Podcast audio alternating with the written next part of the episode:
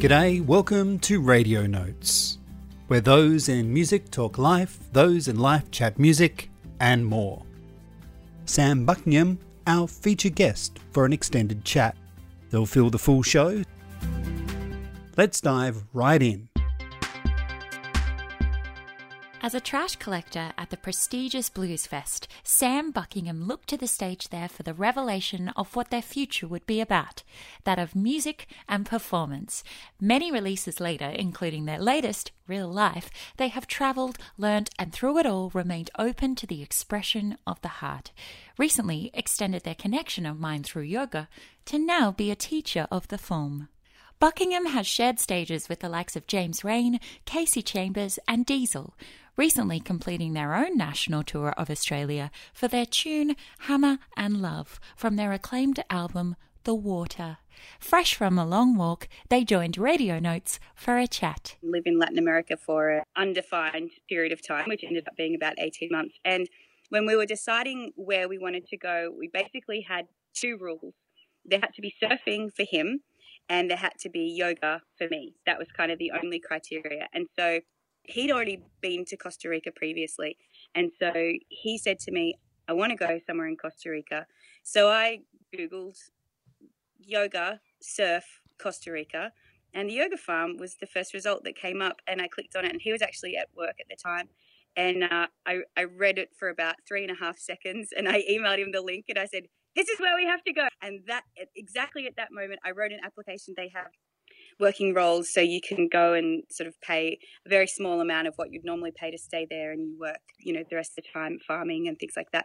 And so I wrote this super nerdy application for the both of us. I put in every single thing that either of us had ever done on anything related to permaculture or farming or environmental health, which is my partner's background. And I talked about volunteer work that I'd done in Borneo for injured orangutans. And I just I just talked about anything I possibly could, basically screaming at them, please let us come and work for you. Please let us come and work for you. And they emailed us back really quickly and said, you sound overqualified for this job. We would love to have you. And we ended up actually living and working there for about three months. And by the end of the three months, we were helping them with a lot of stuff on the farm and really felt part of the family. And uh, we still, we plan to go back, actually. We considered moving there for the rest of our lives forever and ever, but Australia called us back home. But we'll definitely be back. I want to take you back to the Byron Bay Blues Festival. Oh, okay, yep. Mm-hmm. My understanding was that you were a cleaner, someone who was participating in the cleaning duties, and that, in fact, was the start of a musical career. I volunteered to work at the festival. You know what, I actually, I, I don't really know exactly why I felt so called to come to Byron Bay, because this is where I live now, to come to Byron Bay and to go to that festival. But I just knew that I had to, and I didn't have any money. I was like sixteen at the time. And so I applied to volunteer and got a job picking up trash at the festival. And I just found myself, you know, I was having a great time and I was watching all of this music and I was, you know, meeting lots of great people. And I just found myself in the tent one night watching this incredible performer. And I just thought to myself, I'm on the wrong side of the stage. I need to be up there. I need to be performing like this person is performing. And that was kind of the start of me really, really pursuing songwriting and really pursuing performing in front of people. And what, by pursuing, I mean, at that point, I, I was really only singing to family and friends, and I was so nervous when I was singing that I made them turn around, or I would turn around so that they couldn't see me. And this was this went for a really long time. I was like, okay, I really have to sing something to you, but I don't really want to be seen, you know. I went back home and, and I started facing those fears, and soon-ish I was up performing in actual venues in front of people who I couldn't make turn around because they were sitting and eating their dinner or having it or whatever. I'm thinking, Sam, reverse chairs and singing your favourite songs is kind of part of a national television show. Oh, don't even get me started on the journey I'm not wanting to be a part of. Why should you do covers? Well, no, interestingly, I love singing cover songs. I, I actually really enjoy it. I'm thinking of recording a covers E P later in the year. I really love singing other people's songs. The thing about those kinds of shows that doesn't work for me, and I understand why it works for other artists, so I'm absolutely not going to sit here and say no one should do it. Everyone is on their own path and doing their own thing, and that's absolutely fine. But for me personally, what doesn't work for me about those shows is that it doesn't seem like you have, and I have friends who have been on the show, and so I have sort of a first-hand account of it. It doesn't seem like you have that much creative control. For me, creative control is everything. And little known secret slash fact that not many people know is that I did actually audition for The Voice quite a number of years ago. They sent me an email asking me if I wanted to audition. So I went, oh, you know what the hey, I may as well go and do it. And I got through to the rounds where you go on the on the show, and they presented me with the contract. And I read through the contract, and then I proceeded to get very drunk with a couple of good friends because I was finding it very difficult to make a decision. And the night ended with me jumping on top of the couch saying, fuck that, I will not be part of something that takes away my creative control. And that was my decision made. The first time that I met Sam Buckingham was on the eleventh of May two thousand eleven.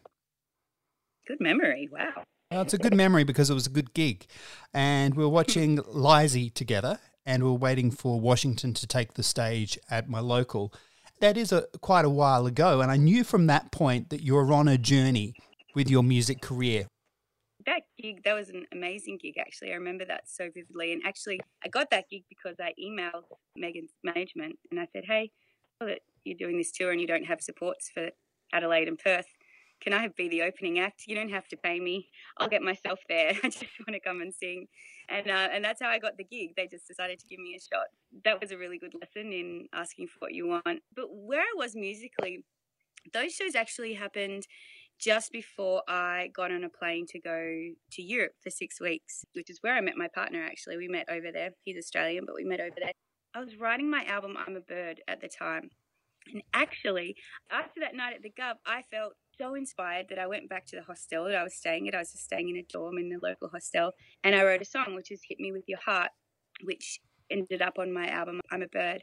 And I loved the song so much that I played it the next night at the next gig, got an incredible response for it. And that was a really important moment for me in understanding the power of surrounding myself with art and music and people that inspire me, and the magic that happens when you are willing to put yourself into that place and be in, in that space. And I'm like everybody else. I have imposter syndrome, and I think that I don't deserve a seat at the table or a place on the stage. You know, I have those moments. And every time I push through that fear and that feeling, and I step into a space that I'm afraid of, magic happens. And that really happened for me. So after I finished those shows, I went to Europe for six weeks and I was writing. I had my little mini Maton with me, and I was writing and demoing for my next album, I'm a Bird, while I was traveling through Barcelona. And we drove from Paris down through the south of France and ate a lot of cheese, and I went and saw a whole lot of awesome music. I saw Paolo Nutini in Berlin, and just all sorts of things that just opened my eyes to the world. And then I came home and got into recording the album. But that all started, as you mentioned, in Adelaide, South Australia, as things do sometimes. Yeah, you know, it's the place to be. That was twenty eleven. You had very much an open heart. You were seeking to make connections at that point, and you did, it sounds like, romantically, and continue to. We're now eight years later, and the passion is still there for the music. What different direction are you now taking musically? Uh, that is a cool question, and it's something that I'm, I feel like I'm asking myself every day. I feel like my songwriting, I mean, as as a songwriter, everything's shifting all the time. As a human, everything is shifting all the time, you know. So I don't feel like I've ever stayed for too long in one sort of creative cycle, if that makes sense. So I kind of view everything as, as a cycle. So you sort of have the peak of it and everything's happening and going wild, and you're creating this awesome output, and then it all sort of dips down and you get ready to share it with the world. You share it with the world, and everything sort of peaks up again, and then you need to soften back into yourself and fill your fill your cup so you can reach the next peak of the cycle. So I feel like at the moment I'm I'm more focused than ever on the lyrical content of my songs. I've always been all for the lyrics, but in the past when I've been writing, it's kind of whatever lyrics have stumbled out of me, that's the song that's been written, and I either accept or reject it. So a song will come out and be like, mm, nah, that doesn't really feel right. I'm not going to use that song. Or a song will come out and I'll be like, yeah, that's what that's that's kind of what I wanted to say. Oh, that's not exactly what I thought I was going to say, but I think it sounds good, so I'm going to play that song. And if it feels good, I go for it. Whereas now I find myself really sitting down and asking in the moment when I'm writing the song, what am I trying to say here? What is the point that I want to get across? What is it that I need to really express? And basically I'm kind of asking, what do I need to tell myself right now? What do I need to remind myself right now? How am I really feeling? What do I really need to tap into myself right now?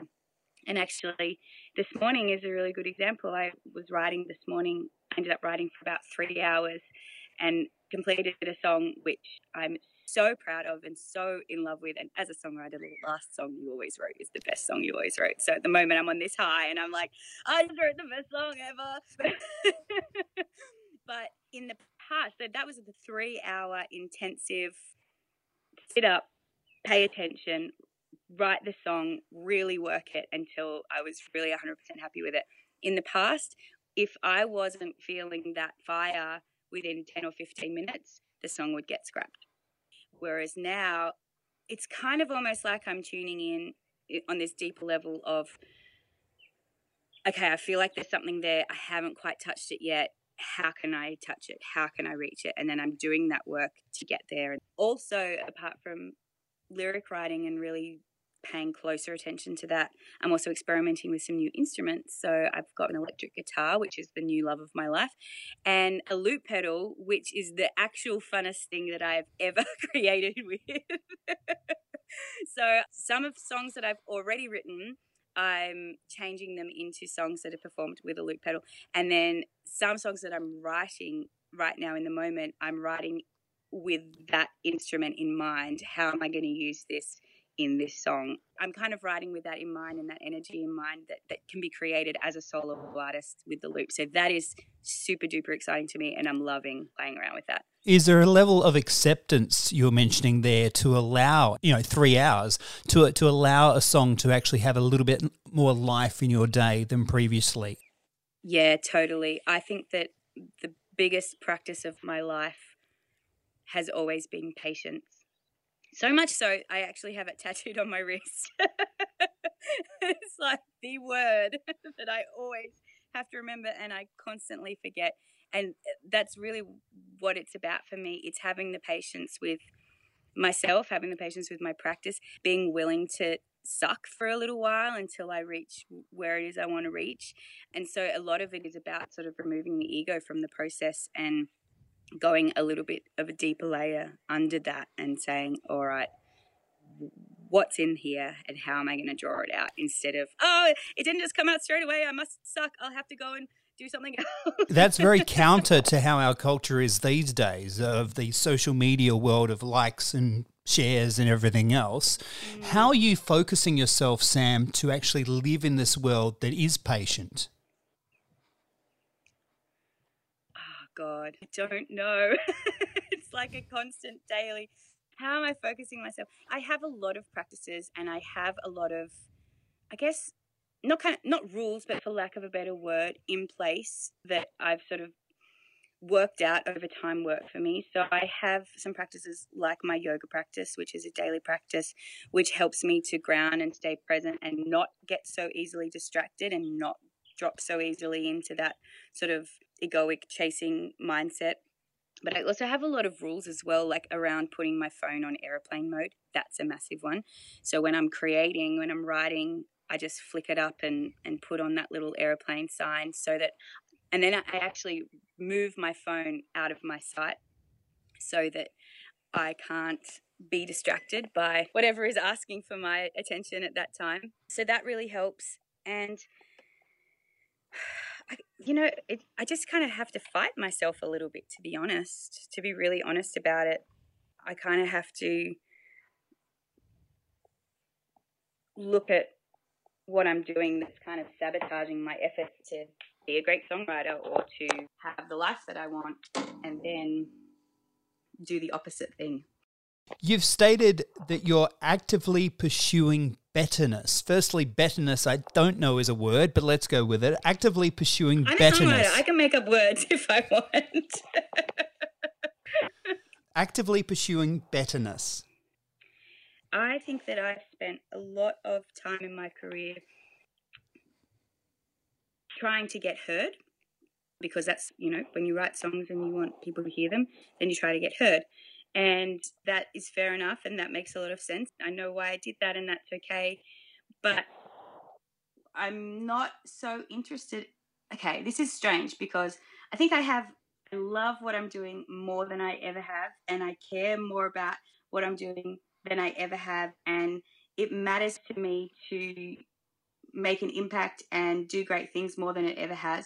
But I've stopped trying to get my music heard, and instead I'm just trying to be better at what I do and then send it out into the world. And for me, that's just a little bit of a mental shift away from that external validation, which I, you know, have needed for a long time, and into that internal validation where I am proud of what I'm creating on a on a deeper level, and where I'm actively trying to one-up myself every time I'm creating something, as opposed to actively trying to get someone else to tell me that I've one-upped myself. There's a concept in evolutionary psychology of the external audience and the internal audience, and the external audience matters because you need to know that you are appreciated in the world, and you need to know that you have value, and you need to know that you have a place, and we are social beings, and our whole society is built on this structure of providing value to each other. So the external validation actually is important. It actually does matter, but it doesn't mean anything if your internal audience is saying, eh, you didn't really try that hard on that thing. Uh, you kind of put in fifty percent of the effort that you could have. And so I'm focusing on betterness. I want my internal audience to be proud of me no matter what the external audience says. Let's briefly look at the external audience, because what you are now doing is you're actually engaging them through the Patreon system and actually sharing, when you're ready, demos and the like, to get that feedback, I would think. Talk to me about that balance of when you're ready to give that for that external feedback. Yeah, that's a really tricky one, because in order to share a song, you have to be willing to have people say, meh. Not that into it. And for me, I go to Patreon and share these new song demos when I feel like it's there's something in it. And I'm asking my fans what they think, and I'm asking my fans, hey, should it be on the next album? Hey, does this resonate with you? Not because I want them to say, yeah, you're awesome, or no, you're not awesome, but because my music is here to serve the people that want to hear it.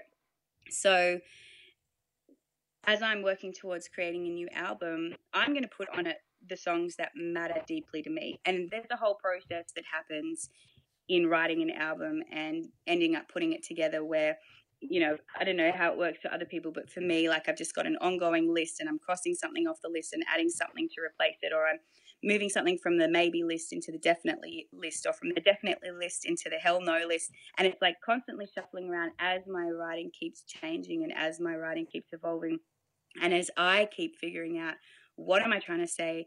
What do I want to be giving here? And to share on Patreon is kind of me saying, hey, my internal audience is really stoked with this for X, Y, Z reason. And I usually really go into that and I share that. I say, hey, I love this song because I was playing around with a new finger picking pattern that I'd never tried before, and this thing came out, and so I've never actually written in this style before, so I'm really stoked this happened. What do you think?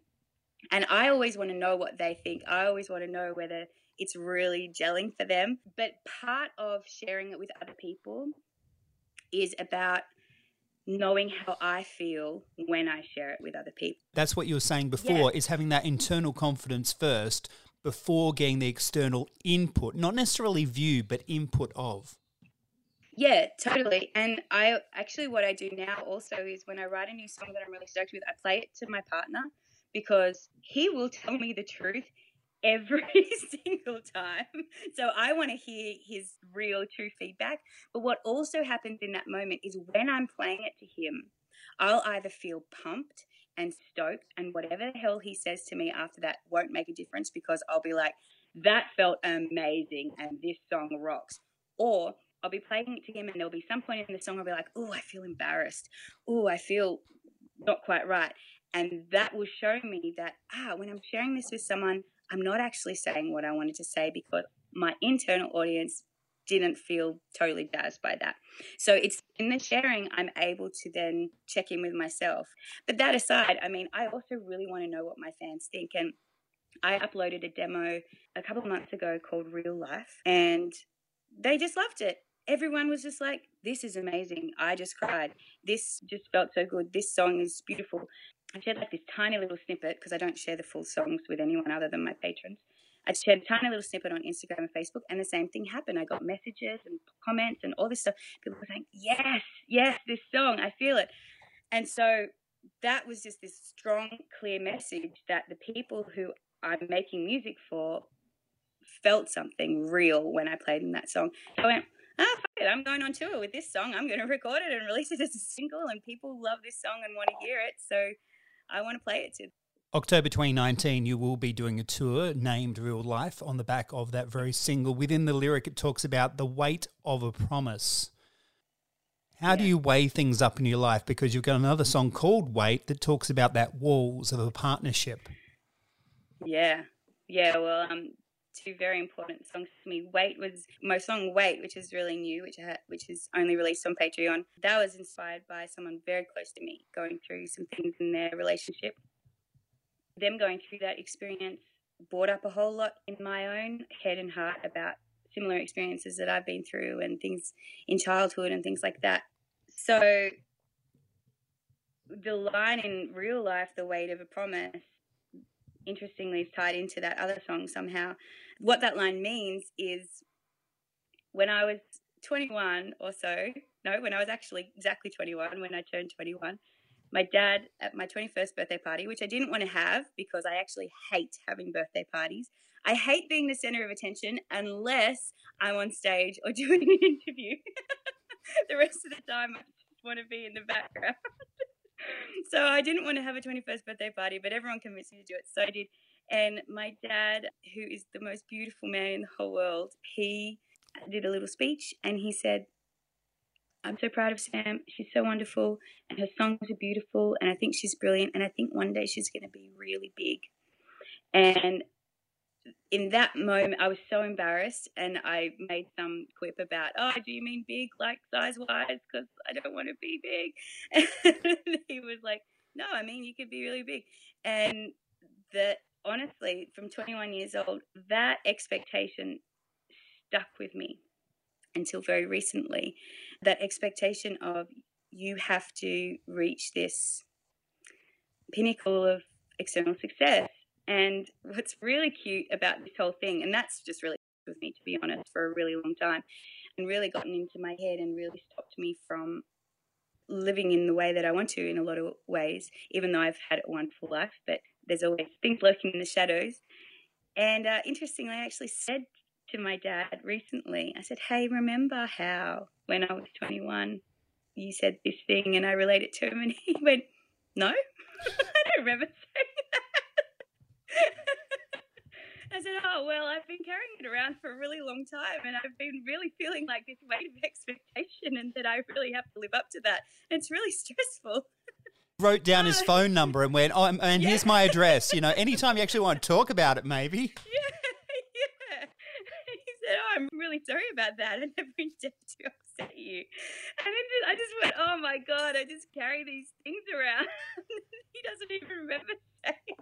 To your question of how do I weigh these things up, and I don't know, I feel like I don't know how, what everyone else's experience is like, but I feel like I'm constantly trying to weigh up what is most important and what is not, and what I need to hold on to and what I can let go of. And I think that it's like a daily practice for me of letting go and of finding what I want to pay attention to.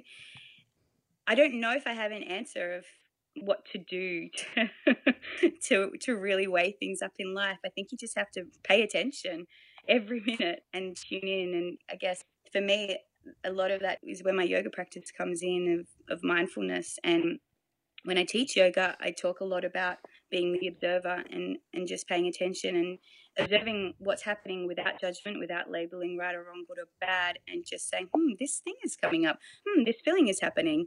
Hmm, what's this about? And being really curious about the experience and going from that place, as opposed to going from a place of trying to fix something or trying to figure everything out or labeling something as it should be this or it should be that. I guess these days I'm I'm really trying to just observe and weigh up from there. Hi, I'm Lucy Thorne and you're listening to Radio Notes. Released first as podcast, can also be heard on radio worldwide. Currently in conversation with Sam Buckingham. Her Real Life tour is happening throughout October. Supports including Camille Trial, Hannah Acfield, as well as James Caldwell will be on the tour at various stops along the way. Those yes. people will be joining you. Camille Trial, by the way, has a debut single on July the twenty-second. It dropped, called Humming Chain. Sam Buckingham is our very special guest on Radio Notes. We're going to get back to yoga right now. As we mentioned, there was an eighteen months worth of travel, and part of that was going to a yoga farm. And nowadays you find yourself three days a week, I believe, as part of the Wave Yoga Living Yoga Center experience. When did yoga start? I, I practiced a little bit in, in high school. For school sport, it was an option in school sport, and I'm not super sporty. I love moving my body, but I'm not into, you know, team sports and all that kind of stuff. So I chose yoga because I thought it would be the easy option. And to be honest, in high school, I hated it. I just thought it was so boring. I was like, what, what is that smell? There's incense, you know, why is everyone talking so quietly? And, you know, the concept of just moving slowly, you know, tuning into my breath just as a fourteen or fifteen year old or however old I was, you know, it just didn't make any sense. Wasn't really into it for a really long time. And then I sort of, you know, once or twice went to a class with a friend who was into it and, you know, had a good time. And there was an exceptionally wonderful yoga moment in New York City. And I was actually staying with Kyle, my partner's best friend. Without Kyle, he was back home in Australia, but I was in New York doing some songwriting and stuff. And so I, I stayed with Anthony and his wife, Kate, who are beautiful people. It was the first time I'd ever met them. And it was like the second night that I was there, and Anthony said, oh, I'm going to yoga tonight. Do you want to come along? So I went along. I think it was the night before Valentine's Day. And so it was me and Anthony, my partner's best friend, and, you know, a bunch of other people in the room. And the teacher said, well, seeing as tomorrow's Valentine's Day, we're going to do partner yoga. So everyone partner up. And Anthony was the most embarrassed person in the whole world. Literally had met two days ago. I was his best friend's new girlfriend, and all of us like holding each other in all sorts of awkward situations. But the pra- practicing regularly started for me about seven years ago, and, and as soon as there was actually a yoga studio just around the corner from where we were living in um, Fremantle, we were in Western Australia at the time, and as soon as I went to the first class, something just clicked. And even though I'd sort of been on and off and not really thought much of it for a long time, I just knew that this was something that I needed and something that I wanted. I actually started because I had quite a lot of lower back pain. The lower back pain actually cleared up pretty freaking quickly once I was practicing regularly, but I stuck around because I wanted to learn how to do a headstand. So that's why I showed up every day, because I wanted to learn how to stand on my head, which ended up taking me quite a few years. By the time I actually reached that goal, I realized that the point of yoga was not to stand on your head at all, and I was hooked by the meditation, I was hooked by the movement, I was hooked by the teachings and the philosophy. Yeah, it's, it's been my my love for now. And you found the patience to actually you found the patience to actually stand on your head. I found the patience to stand on my head. Yeah, I got there. Now when I'm up there, I feel like I feel like an upside down queen. One of your targets, one of your visions of things to do is to get vocal lessons from New York's very own Veneta Fields. When yeah, were you first introduced to Veneta's music? For me, it was Johnny Farnham, Amazing Grace. What was it for you? Well, do you want to know something? I actually have not ever heard any of her music. So a couple of friends of mine have done vocal lessons with her. Her name has just come up in conversation a couple of times. A friend of mine, Timothy James Bowen, who I toured with a couple of years ago, and he's a wonderful, wonderful singer and songwriter. Yeah, her name came up with him and we talked about it. And then my friend Hannah Acfield, who's playing on a couple of the shows on tour, she has taken a couple of classes with her, and she, you know what, she said to me, it was about a year ago, and she said, you have to have voice lessons with Veneta Fields. Like, you just have to, because I sing quite a lot of gospel soul kind of style. I'm actually an honorary member of a gospel choir up here. I can't go to practice anymore because they meet on a Tuesday night, which is when I teach yoga, but I still hang out with them and do gigs with them sometimes. I just get, you know, be a part of it without being able to go every week. But she just said to me, you have to go and have voice lessons with her. She's the actual best. And and I just tr- I just trust my friends. And so until you asked me when did I first come across Veneta Fields' music, it literally never occurred to me to look up her music. Maybe just walk into that room and go, all right, I know you've worked with Johnny Farnham. You've come with good recommendations. You sing gospel. Let's do it. And it might work fine. Yeah, that's so indicative of my personality too. I'm just going, oh, yeah, that sounds like a great idea. I'm going to make that a huge goal of mine. And based on a feeling, planning on making that happen later in the year. So that's very exciting. The upright bass was also on this list. What is it about the upright bass, and what's the target like for that?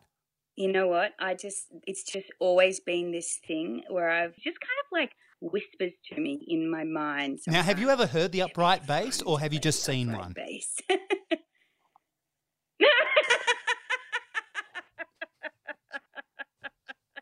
Nah.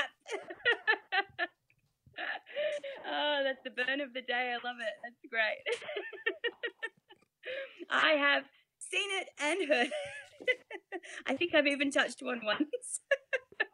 I'm very familiar with how the upright bass sounds. It just sounds so sexy, and the, and the, the feel that you can get from it. And, you know, I've been lucky enough to work with some incredible upright bass players, namely Zoe Houtman and Dan Stanley Freeman.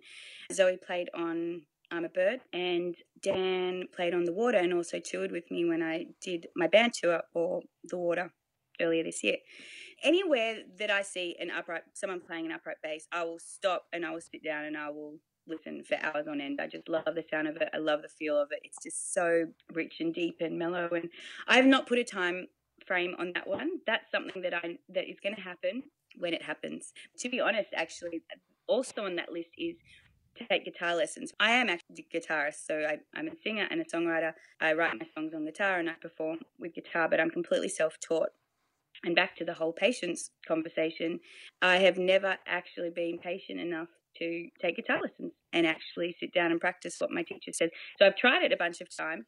I was given my first guitar by my Uncle John, who is an incredible guitarist, classically trained, and he's a teacher, he's a guitar teacher, and he tried to give me lessons, and I quit those and within a few lessons. And then when I was living in Sydney, I went and saw a teacher there and quit those. When I was living in Perth, I saw a teacher there, quit those, and I moved here.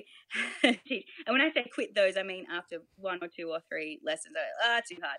So I just remained self-taught for a really long time, and I've I've actually now, I'm very proud to say that I've been regularly going to guitar lessons for the past two months, and I've been coming home and practicing what my teacher gets me to practice.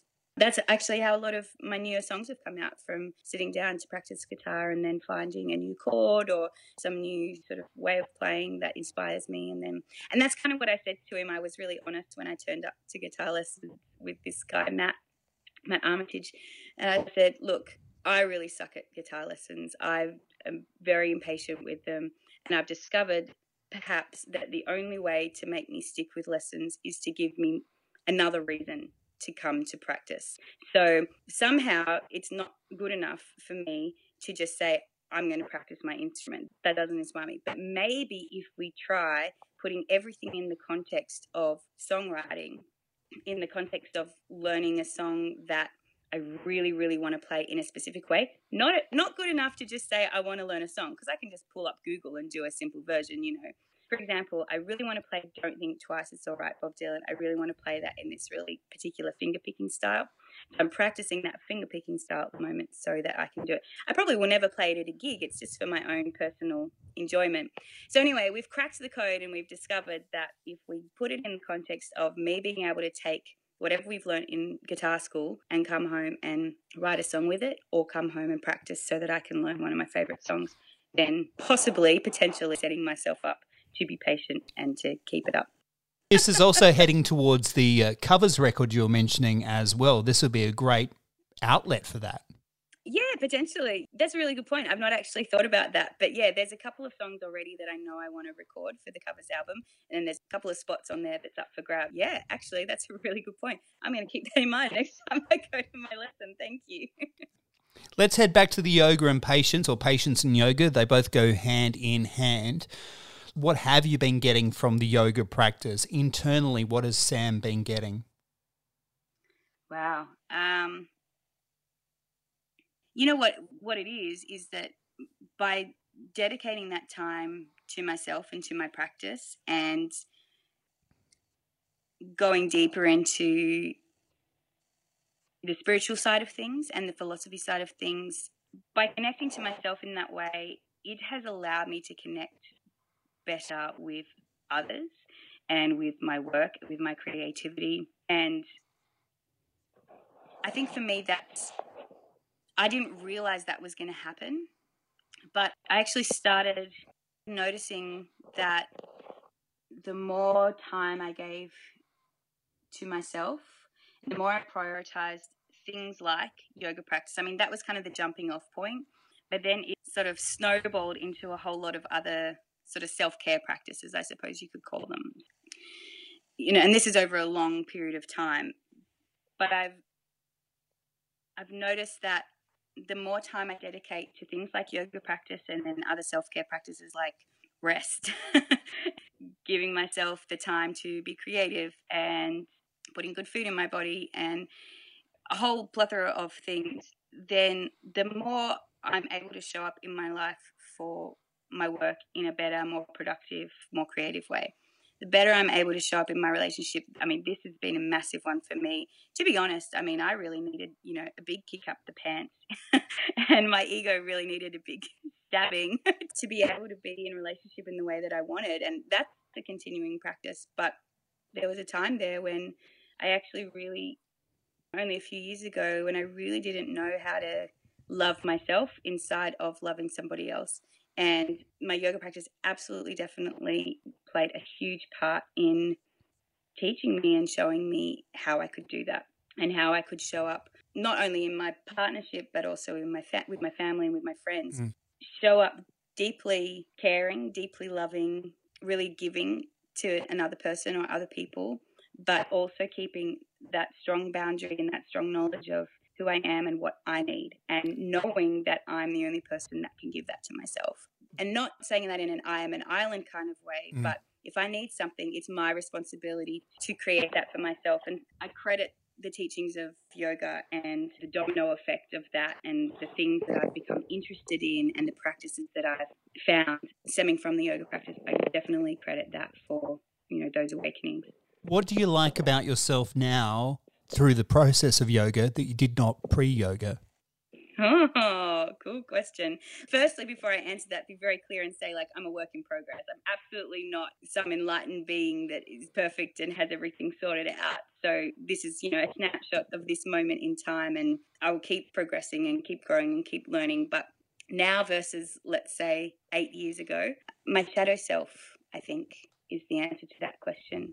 My own darkness, my own ability to be sad, be a dickhead, be egoic, be selfish, all of those things. I've learned how to love that part of myself, the part that gets depressed if I don't look after myself, the part that yells when I'm afraid, the part that chooses to stay at home and eat a tub of ice cream instead of going out and connecting with the world. Those parts of me that are quote unquote not perfect. I've learned to love those parts and accept those parts and know that it's part of the three-dimensional experience of being a human being. That's freedom there. That's ultimate liberation, because it's so easy to, and I have in the past spent a lot of time, fought that or tried to push it down or pretended that it wasn't there because I thought that it was wrong, and therefore I would see it in others as wrong as well and judge that in others. And living in that space is so, it just becomes so painful. You're labeling everything as wrong. And of course, judging it in others is really, apart from the otherness of it, is also putting a barrier mm. between you and the connection with them. Exactly. And then, as you say, like calling it other, and, and in actual fact, realizing we're all the same. There is no other, and we we experience these things in ourselves. Other people experience those things in themselves. We are a collective. When you judge someone else for whatever they're going through or whoever they are, then really I think that comes from a place of judging you, because we're all the same. How important is the visual for you? Really interesting that you asked about how important visual has become, because we're actually painting the house at the moment. It's actually become so important to me that particular colours are in particular rooms, and it, colours really represent something to me nowadays where they didn't used to. I was actually explaining this to a friend of mine the other day. His eyes went wide and he was like, whoa, you are next level. I was explaining this to a friend the other day. So I'm really into drinking tea. You know, he asked me what my tea ritual was, because I think everyone has a tea ritual. Uh, my particular one, basically, I mean, I have a specific way that the tea needs to be brewed and the milk needs to be put in and how long it needs to sit there for. And I need to leave the tea bag in while I'm drinking the whole thing, and the milk needs to be of a certain level, and then I need to slurp the milk off the top, and then I need to add some more milk. Like, it's all very weird. The strangest thing about my tea ritual, or the maybe it's the most interesting thing, I don't know, is that I choose my mug in the morning depending on what kind of day I'd like to have. So colour-wise and pattern-wise, I have my particular mugs. This is when I'm at home, obviously. I don't take all my mugs with me when I'm touring. That would be strange. That's a little next level. Just a little. I take the mug off the shelf that best reflects the day that I want to have. So I have my bright yellow mug, which is actually what I was drinking out of. All my tea's gone now today. And I want to have a kick-ass day, and I want to, like, really get a whole lot of stuff done, and I'm feeling powerful, or I know that I'm going to want to feel that way. Then I have my blue mug for when I want to have a creative day. I have my sort of soft, beigey, flowery, big, fat mug for when I'm having a self-nurturing day. That visual aspect of it has become so important to me. Colours and what they represent to me has actually become intensely important now that you asked the question, I've realised. Painting the house, that sense of mm. home. Previous releases mm. of yours have had a sense of water and escapism and a nurturing tone, sure, but is this next record going to be more of a home record, a, a centred record? That is a very insightful question, because it's actually quite a lot of reference to home in there, but I'm not necessarily talking about home like where I live with the, you know, hills and the beach and the, and the cows in the backyard and things like that. Like, when I'm talking about home, I'm talking about home inside of myself a lot of the time. And I might make references also to my house and where I live. And where I live has actually become so deeply important to me. Like, my home, this exact area that I'm in, but also the general area. So I live right near Byron Bay, and the my community, the other musicians, the people that have us come and sing in their cafes and restaurants and markets and bars and everywhere, and people on the street, and the energy of the place and what it represents has become massively important to me. But what's interesting is I think that this grounded sense of home and of community that I've found has then sort of translated and morphed itself into a deep sense of home and groundedness inside of myself. It's like that stability and that connection externally has helped me to find an internal connection. So yeah, I think the next album is going to be talking a lot about that. I want to ask you a question regarding Sea Shepherd. As part of that eighteen-month travel that you did, the environmental awareness that surrounds Sam Buckingham, what way does that manifest in your daily life? That's an ongoing up and down battle for me, to be perfectly honest about it. So it's something that really matters, and especially because I feel such a deep connection to the ocean and to nature itself. I feel like I'm constantly battling with trying to live my life and do everything else that matters and being consciously environmentally sound. So I try to reduce my plastic waste as much as humanly possible, not buying single-use plastic, you know, eating food that is from the ground as opposed to in a package and things like that. Really simple things like using a keep cup I kind of feel like I'm never doing enough. And I kind of feel like no matter how much I do, I'll never be doing enough. Like, I just want to be really honest about this here. Like, you know, it's something that really matters to me and something that I'm constantly paying attention to, but something where I constantly feel like I fall short. When I'm touring now, I sell beeswax wraps. I used to make them myself, and now my sister actually has started a business where she makes them, so now I buy them off her. And I talk on stage about reducing plastic waste, and I tell people why I have the beeswax wraps. And on my last tour, I also sold ceramic-made keep cups, which a friend of mine from Byron School of Clay made, especially for me. I mentioned Sea Shepherd. I'm wondering if there was some experience you had. Kyle and I lived for about six months on, like six months on and off, all up about six months, on this little island in Honduras called Utila. So we actually originally went there because I really wanted to swim with a whale shark, and it is one of the highest traffic places for whale sharks in the world in a particular time of the year. And so I basically told Kyle, we have no choice, we have to go. So I dragged him along. There was one yoga studio where I practiced twice a day, and actually that's where I decided to do my course to become an actual certified yoga teacher. I ended up signing up with the local Sea Shepherd team, who did night watch for the turtles when they were in hatching season, and they were nesting and hatching and things like that. So we would go at night and battle the dengue mozzies, camp out and watch the nests, make sure that people didn't come and poach the eggs, and then or keeping an eye on the hatchlings when they were going back into the water to make sure that they weren't snapped up. That was really rewarding. I remember riding my bike home at five o'clock in the morning or whatever it was after a sleepless night out on a deserted island in this tiny little place, and, and just feeling like I was so connected to the world, the universe, God, whatever you want to call it. I just felt so connected, you know, out there with the moon and seeing these amazing creatures. It just kind of, I guess, solidified that care that I have for the natural world. What's keeping you centered? Is it the yoga? Is it the partner? Is it a combination of things? Um, I'm not centered all the time. But um, actually my sister sent me this awesome quote just the other day. She just texted it to me out of the blue. It's a quote from Eat, Pray, Love, which is one of my favorite books of all time. And Liz Gilbert is one of my favorite people of all time. And the quote is, "Losing balance for love is part of living a balanced life."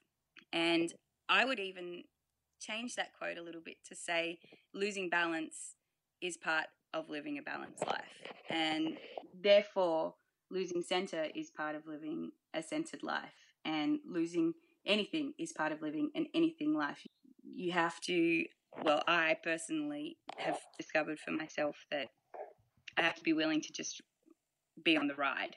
And I don't think I'm keeping my centre all the time. How I keep it when I keep it is part practice, part discipline, part luck. But a general sense of it's okay, I got this, is coming from my willingness to not have this sorted all the time. Slam poetry. Yeah. How's it going? Why are you doing it? And is it rewarding? Okay, so it's going very slowly. I have no idea why I'm doing it. I am absolutely not planning on being some, like, slam poet artist. You know, it's totally not about that at all. And I think that's part of, you know, going back to what we were saying about Patreon and what I'm doing on there. Like, I'm a singer and I'm a songwriter, and my career is, is based around that. And I'm just a person who has these sort of curiosities that she wants to follow. And while I take what I do very seriously, as in I want to do it really well and I want to really serve the people that are hearing my music, and it matters to me because I love to do it so much, there's all these other things that are just like, well, fuck it, I just want to do that too. The slam poetry, you know, I just kept sort of saying to myself, I just want to do slam poetry. So I've written a couple of things, and on my Patreon, to certain people who have chosen this particular reward, I upload a surprise spoken word piece. I'm actually going to my first slam poetry event in a few weeks' time. So I literally have never even been or stood up on stage and done slam poetry, but I'm going to my first one in a few weeks. Is it helping with the songwriting in terms of the rhythmic kind yeah. of rhyming? Yeah, absolutely. And I think like that's probably where it all stemmed from, is I started finding myself feeling really inspired by a certain kind of songwriting and a certain kind of placement of lyrics and things like that. So that was kind of, I guess, the jumping off point. And then somehow I sort of stumbled across a, a bunch of spoken word pieces, and it just woke something up inside of me. So I'm noticing now when I'm writing, and it's not for every song, but I'm noticing now when I'm writing that I'm approaching phrasing really differently, and the lyrical content is quite different as well, inspired by that genre, I suppose, in a way. It's definitely related to my love of songwriting. I think that's what it's really about, and my love of words and the power of words, and I guess just finding a new way to use my voice. Like I'm I'm all about using my voice, so it's really exciting to look into new ways to make the world a little bit louder. Talking about words, what are you reading at the moment? I'm actually sitting right next to my bed where all the books that I'm reading are piled up. So there's currently eight books piled up next to my bed. So I've got my songwriting book, which is because I write a lot of songs in bed. I have the complete rhyming dictionary, which I read, you know, for fun. Hang on, and you read a dictionary? Oh, but it's a rhyming dictionary. Oh, okay. It's not just any old dictionary. I have the Bhagavad Gita, which is sort of the spiritual text of the world. I've attempted to read this about three times. I'm on my fourth attempt now. It's a really dense book, really intense, but I love it. Uh, I have Yoga Anatomy, so I'm reading a Yoga Anatomy book. I've actually already read this before. I had to read it for my yoga teacher training. That was one of the text requirements, but I'm rereading it. I've got the Tibetan Book of Living and Dying. That's a classic. I've read this one before, so I'm rereading it now. It's actually, I highly recommend to, to go out and get yourself a copy of this book. It is life-changing. And I have The Hitchhiker's Guide to the Galaxy, which I haven't started yet, but it's on my list. Over the next year, as you mentioned, there's a covers record on the way, but there's so much more happening as well. Get along to the Patreon. We'll have a link in the show notes for people who get involved with that. You've done a number of supports as well recently. What are some of the things that we can look forward to in the world of Sam Buckingham? The Real Life Tour is happening later on this year, and we're planning on doing a part two early next year. I've been wanting to ask you, as we mentioned, it's been an eight-year journey that I've wanted to have a conversation with you. So thank you very much for, for this time today. It's very much oh, appreciated. Pleasure. Thank you. What have been some of the most fascinating supports that you've done, or a support that you've done in that time? They've all just been awesome experiences. Most recently, I toured with James Reyne. It was about two and a half months that we were on the road together. And then I also did some shows the next year following, like on and off. I, I joined him for about half of his tour. That was a massive deal for me, and that was really eye-opening in terms of how much music is happening around the country, everywhere, all the time. We were playing mainly regional theatres. Up until quite recently, I've really only played mostly in sort of metropolitan areas and a few smaller places a little bit outside, but we were going to places that I'd never even been close to. And so that felt really inspiring for me to really start to understand the depth of music that was happening all around the country, and like, everyone loves music everywhere. Like, I know that sounds so obvious, but, you know, people talk about Australia being such a terrible place for live music and people don't care anymore and blah, blah, blah. There's all this sort of really negative stuff around it a lot of the time. And you know what? I just don't think that that's true. There is incredible music happening in so many places, and there are people that want to hear what we have to say and that want to connect. That was a huge message that I kept getting on the tour with James. I also toured with Casey Chambers before them, also regional shows. And that was amazing for so many reasons. Firstly, because every night I got to sing The Captain with her and have hundreds of people singing along with us. So that was a real full circle moment for me, because I've always been really inspired by her music. That was just a beautiful reminder of how life can work in your favour if you keep doing what you love doing. What was also really cool about that tour was hanging out with her mum, Di, who is one of the most beautiful humans in the world and does all of Casey's merch for her. Up until that point, I had kind of been really embarrassed about selling my merch at gigs, like selling C Ds and like that. I didn't have I didn't have anything other than C Ds. I, I just sold my C Ds, and I was always kind of a bit embarrassed. And Di actually really taught me that that I didn't need to feel embarrassed about that, that I could have beautiful things, because she really puts a lot of work and a lot of effort into creating really awesome, interesting merch for people to take home to enjoy. And so that really got me thinking about what kind of merch I wanted to have on my tours and why. And so that's when I started making the beeswax wraps. I started making them for the James Reyne tours. I want to be selling things that mean something and that make a difference and that matter. I wanted to say something with my merch, and so I was making these beeswax wraps, which in hindsight was freaking crazy. I was literally driving around the country with like beeswax. I was cutting fabric backstage. I remember one of the first shows I did with James, I was cutting the fabric backstage, and he said, "What are you doing there?" I said, I'm just I'm just cutting a bit of fabric. He said, "Are you making t-shirts? Because I really like that fabric. Will you make me a t-shirt?" And I said, "No, I'm making beeswax straps, but you could have some of those." I didn't know how popular they'd be. I didn't know. I just kind of made like twenty, and they sold in the first show.